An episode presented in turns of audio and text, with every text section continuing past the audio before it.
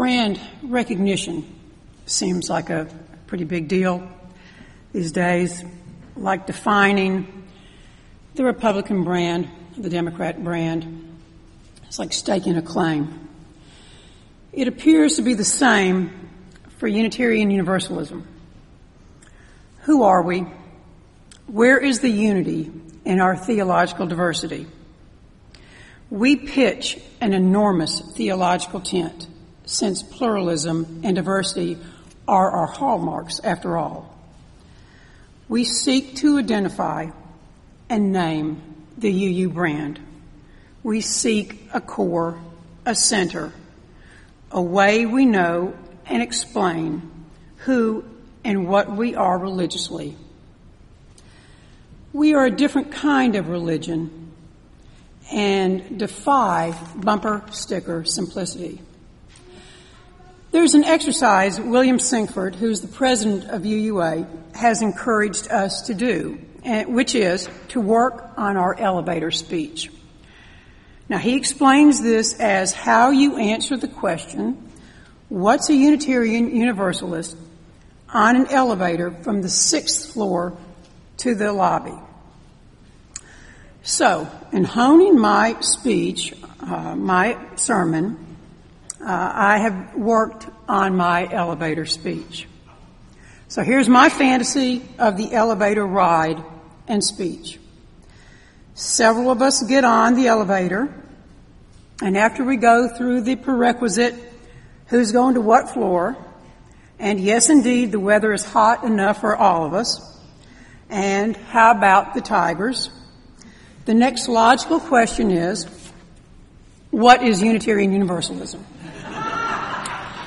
Now, they probably didn't realize it was their lucky day since I prepared this text and was just waiting to be asked. We UUs take pride in tracing our history to roots as diverse as Transylvania and the Transcendentalists. We go back to the very early church. Uh, but they see more of us in the 1500s in Europe, as well as we trace our roots to the pilgrims who rejected the hierarchical church authority, believing in each congregation's right to self-governance by vote of its members, which is called congregational polity. This is the type of governance UU churches still practice. As the pilgrims stood for religious tolerance, allowing for differences of belief and practice, so do we as UUs. We identify with the abolitionists, with the suffragettes, with the freedom riders. We come from a dissenting tradition, being somewhat mavericks, something many of us acknowledge proudly and yet, this can be part of our difficulty in identity. We can probably say who we're not more easily than we can say who we are. Okay, in my fancy by this time I need to reverse the direction, so we've hit the lobby and I'm going to push the button up because I'm just getting warmed up. Uh, others on the elevator say, so, are y'all a big denomination? Like, do you have millions or what? Do you have big churches? Are you on TV? Again, their lucky day since I had just uh, read the new survey issued by Pew Forum on Religion and Public Life. It estimates that 0.3% or three in a thousand identify self, selves as Unitarians, or more correctly, as Unitarians and other liberal faiths. Projecting this sample out would indicate there are 675,000 adults who would identify selves as Unitarians, although the UUA uh, says our number is about 160,000 in just over a thousand congregations across the country. So we're not a large number, and increasing our numbers is a goal, yet not just by grabbing people off the street or trying to spin or contort ourselves, trying to appear a certain way to win converts. Uh, there's a tradition in AA that says that uh, it's a program of attraction, not promotion. And I would say that that's true for the Unitarian Church also, is that we are based on attraction, not promotion. If people come and like what they see and find it resonates with them, that's good. welcoming, discussing, questioning, tolerating different views. We espouse a liberal religion that honors freedom, personal responsibility, the capability to choose. Okay, now in my fantasy, the elevator is stopped, but people are coming in to listen. Like Forrest Gump on the bench waiting for the bus. So that was what I was thinking. So the next question, so, are y'all Christian? Our faith does have Christian roots. Many would call themselves, many in our congregations would call themselves Christians. Yet the emphasis is not, it is on, it, certainly on Jesus, but it's not on the virgin birth or uh, the crucifixion or the resurrection, but rather on how he lived. The power of his love, the elegance of his teachings, his fierce defense of the least among us. In fact, we use as a source and have given in the past uh, the Jefferson Bible to our um, youth, which is uh, the teachings of Jesus that Thomas Jefferson extracted from the Bible and made and put them uh, put it together. Uh, the next question: What is the second U of the UU, which is universalism? In 1961, the Unitarians and the Universalists joined forces. In a very simplistic way, Unitarians brought reason, Universalists brought tolerance. The adage goes that Universalists believe that God is too good to damn them, whereas the Unitarians believe they are too good to be damned.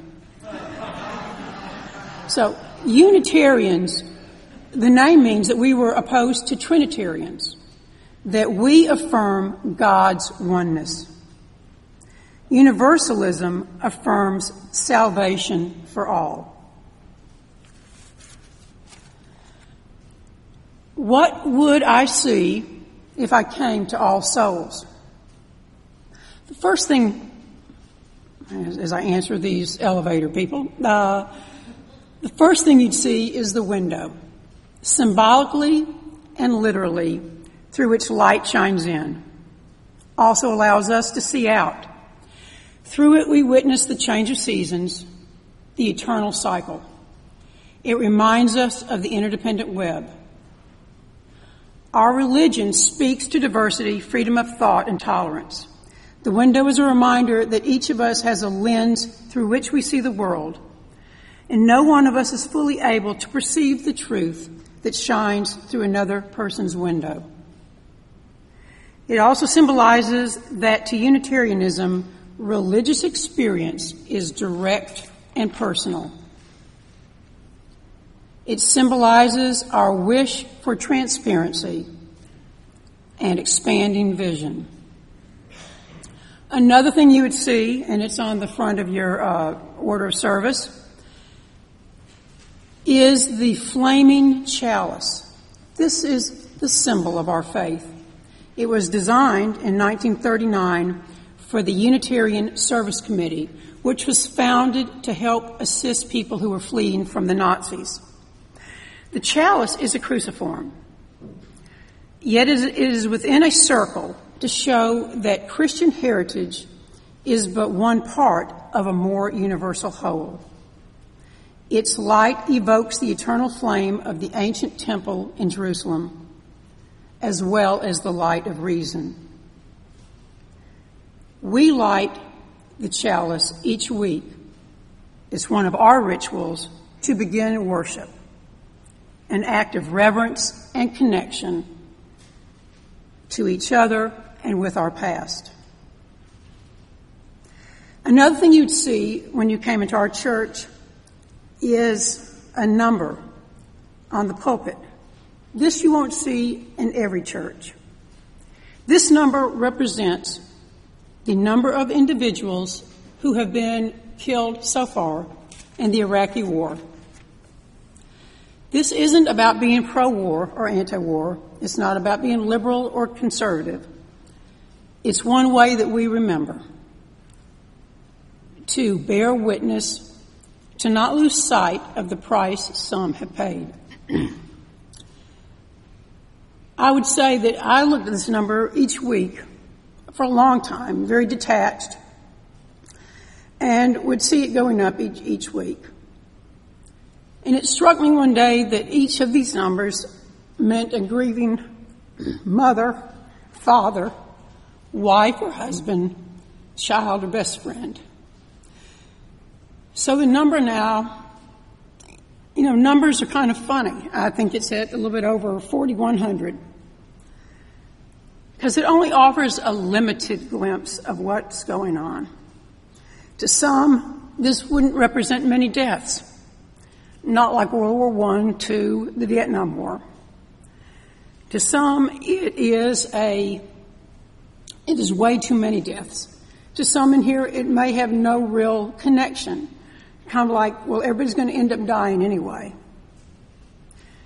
It's another indication of our diversity and freedom of thought as Unitarians is that I would believe that everybody in here, each person in here has a narrative that goes with this number. Our fate or what we are left to do, of course, is to live with ambivalence. Archibald MacLeish wrote a very moving piece. Is number 583 in your hymnal, in the back of the hymnal, and I'm not going to, to uh, recite the whole thing, but I just wanted to give a piece of it. The young dead soldiers do not speak. They say, whether our lives and our deaths were for peace and a new hope, or for nothing, we cannot say. It is you who must say this. They say, We leave you our deaths. Give them meaning. And so we try in our humble, limited way to make meaning out of death and out of life. So we're still on the elevator and the people are, are listening rapidly, I would hope. And I go and say that we have no creed. Our affirmation starts with love. We said earlier, earlier this, uh, this day. We strive to be tolerant and to remember that being intolerant of intolerance is fundamentally wrong. We believe having our beliefs doesn't mean expressing contempt for those beliefs of others. Bad manners are always bad manners. Our religion understands we cannot afford the zealotry of religious certainty. Rather, we promote a free and responsible search for truth and meaning. Certainty is the enemy of truth. Those who offer easy answers just don't understand the questions. The next question was well, what would I bring to a service? Do I bring a Bible? To which I would answer, our living tradition draws from a number of sources.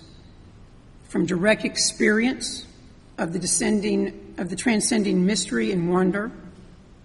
We draw from words and deeds of prophetic women and men who challenge us to confront powers and structures, and structures of evil with justice, compassion, and the transforming power of love. We draw from the wisdom of the world's religions. We draw from Jewish and Christian teachings, which call us to respond to God's love by loving our neighbors as ourselves. Humanist teachings, which counsel us to heed the guidance of reason and the results of science and warn us against idolatries of the mind and spirit. We draw from the spiritual teachings of earth centered traditions, which celebrate the sacred circle of life and instruct us to live in harmony with the rhythms of nature. We draw from all of these sources. So, someone then asks the next logical, obvious question, which is Claudia, how does Unitarian Universalism interface with baseball? well, I'll tell you a story. It happened this spring in a college softball playoff game. Uh, a young woman named Sarah Tucholsky, playing for Oregon University, hit a home run. There were two runners on base. Uh, she cleared the fence. This is the first time in her high school and college career that she had ever hit a home run. Sarah rounded first base uh, and inadvertently missed the bag, so turned to go back. And as she did, she injured her knee with a, a ACL injury. She crawled to first base, but could do no more. The first base coach said she would be called out if any of her teammates helped. the umpire said a pinch runner could be called in, yet the home run would count only as a single. The players on the other team, Washington University, asked the umpire if in fact they could help Sarah around the bases. The umpire said there was no rule against it. So two members of the Washington team got on either side of Sarah, put her arms over their shoulders and their arms under her legs, and carried her to each base, allowing her good leg, which was her left leg, down to touch the bag. so her home run counted. The Washington team was eliminated from the playoffs. Yet it is hard to consider them as having lost this game. there are moments of grace in baseball. I think this reflects the UU principle of the inherent worth and dignity of every person and of justice, equity, and compassion in human relations. It's about ethics. It's about the wisdom traditions that call for us to love our neighbors as ourselves. It's about fair play and doing the right thing. Maybe after, it is about how we play the game after all. So we touch them all. And then the question, where do pets fit in Unitarian Universalism? Now, I knew this question was coming because it usually follows the baseball question.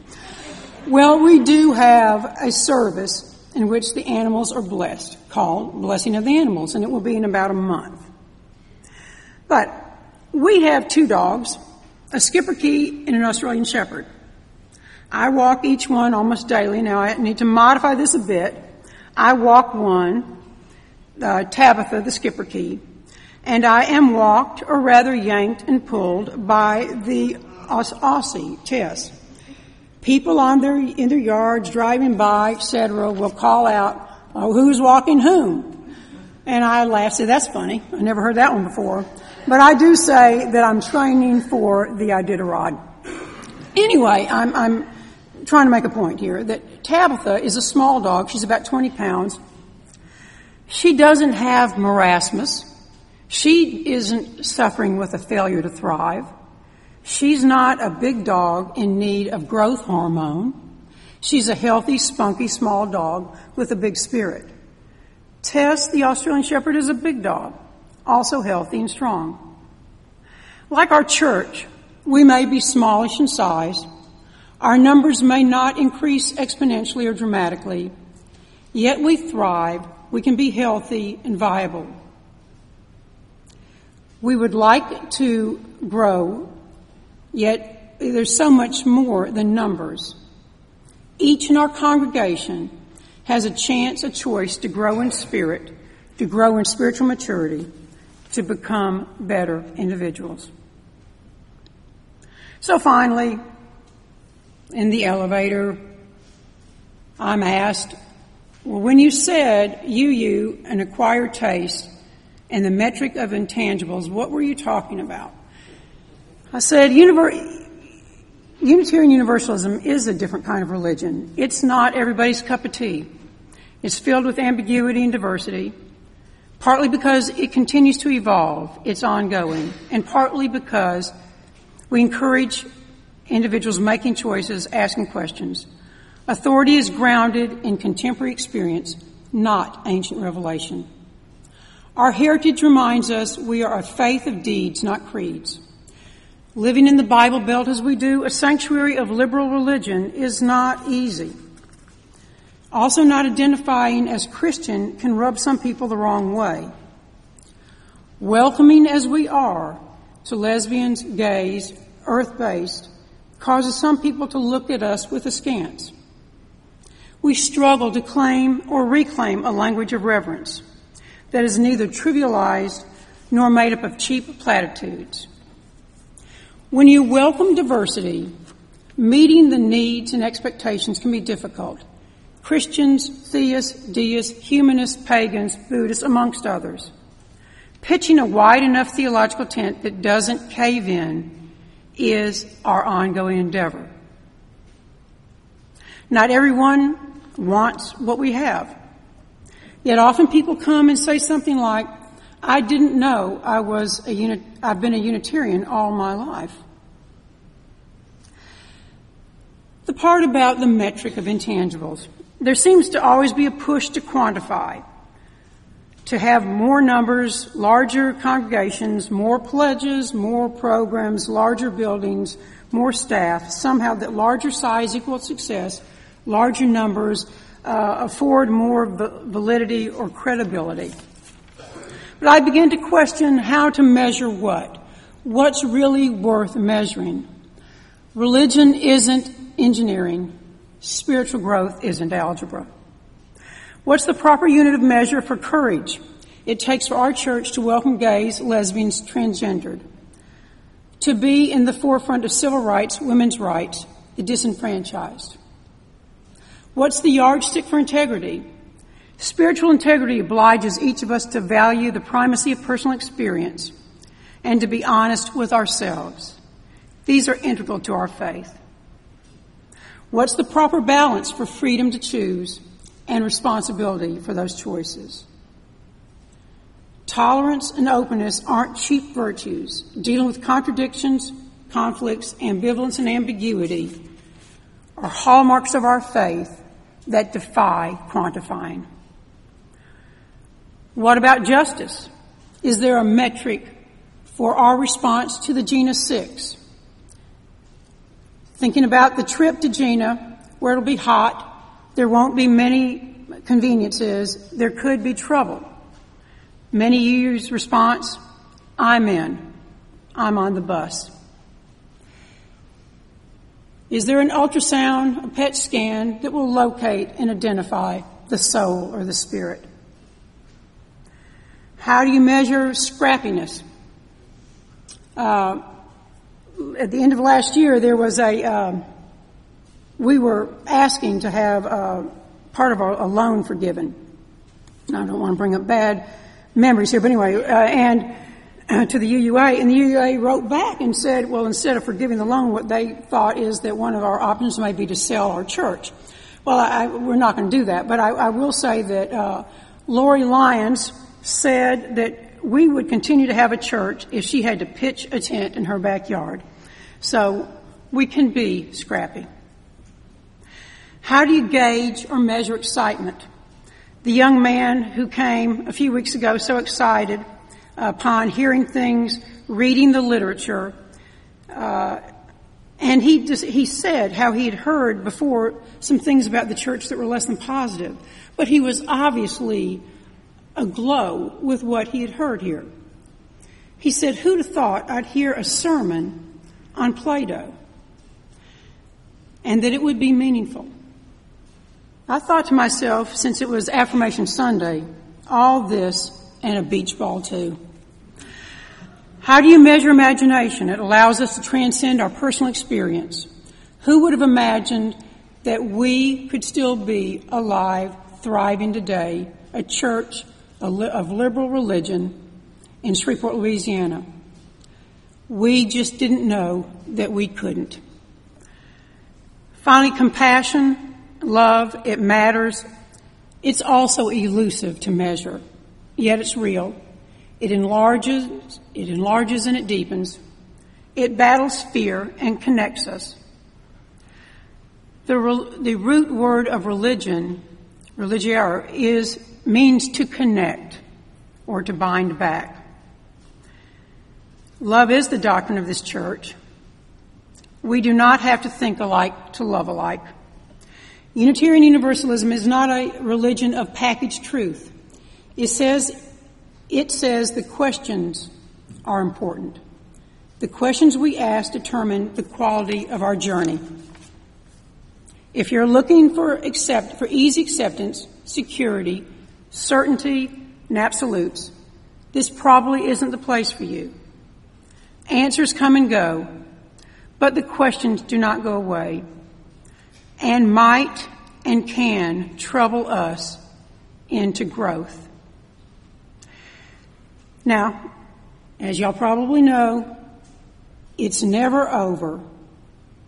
An elevator ride and speech is never over until Rilke speaks. When he said, be patient toward all that is unsolved in your heart and try to love the questions themselves like locked rooms and like books that are written in a very foreign tongue. Do not seek the answers which cannot be given you because you would not be able to live them. And the point is to live everything. Live the questions now.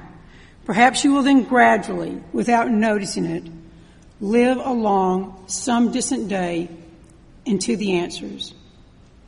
And so, as Unitarian Universalists, we are obliged to live out the questions with whatever courage, heart, and soul we can muster. Thank you.